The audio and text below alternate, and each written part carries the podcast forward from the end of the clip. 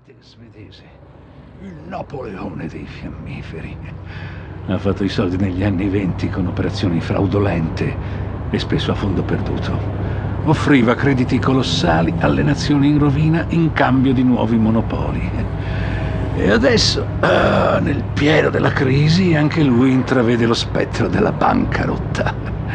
Quando cadrà farà un gran numero di vittime destabilizzerà l'economia di molti paesi e lascerà sul lastrico decine di migliaia di investitori. Eh, soprattutto i risparmiatori che hanno investito nella Inco, le fabbriche di fiammiferi, ma anche nei telefoni Ericsson.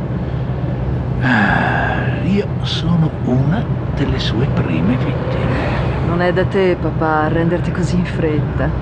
Ci sarà pure la possibilità di una mediazione. Ah, non conosci quell'uomo, Irene? Krieger è duro, irremovibile. Mi ha chiesto di rimborsargli i 14 milioni di sterline che mi aveva anticipato per finanziare una delle sue fabbriche di fiammiferi.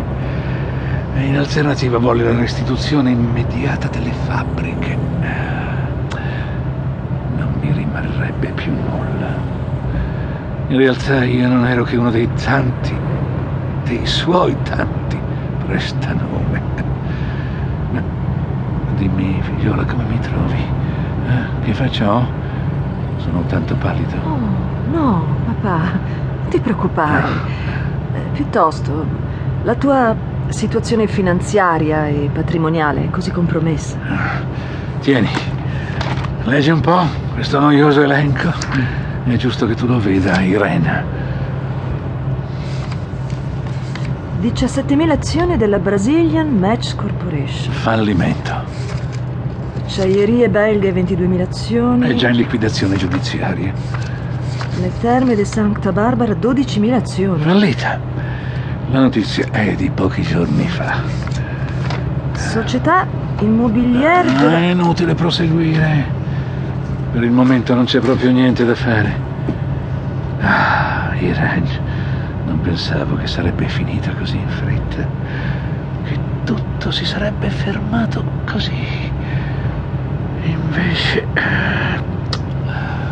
Ah, com'è breve la vita. Non dire così. Ti è già successo altre volte di ritrovarti in difficoltà. Le cose non andavano bene, ma poi sei sempre riuscito a sistemarle, a riprenderti. Sì, sì, figlia mia. Eh, ma allora mi sembrava di avere davanti tanto di quel tempo. No, non è più così, purtroppo. La crisi, la salute. Irene, pensa a te e alla tua famiglia. Dovreste prendere seriamente in considerazione l'idea di andarvene da questo paese.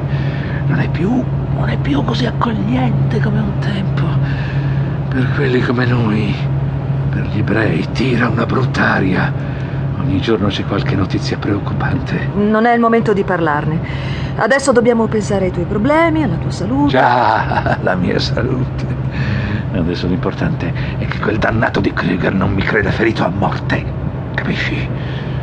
Negli affari bisogna dimostrare sempre, fino all'ultimo, che sei ancora più forte.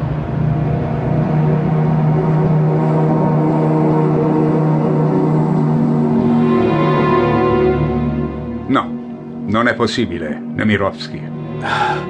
Così mi rovinate, Krieger. Fatevi prestare i soldi da vostra moglie. In tutta la mia vita non ho mai chiesto nulla a mia moglie. Non comincerò proprio adesso alla mia età. E poi tutta quella somma. Quando ve li ho prestati, sapevate che era una somma notevole. Kruger, vi chiedo la proroga di un anno. In un anno le cose possono cambiare. Cambieranno sicuramente. Dicono che la crisi. Non sta bene, Nemirovsky? Scusate. Il vostro fazzoletto è macchiato di sangue. No, no, non è niente, sono. sono malato, passerà. Eh, Voi mi conoscete, Kruger.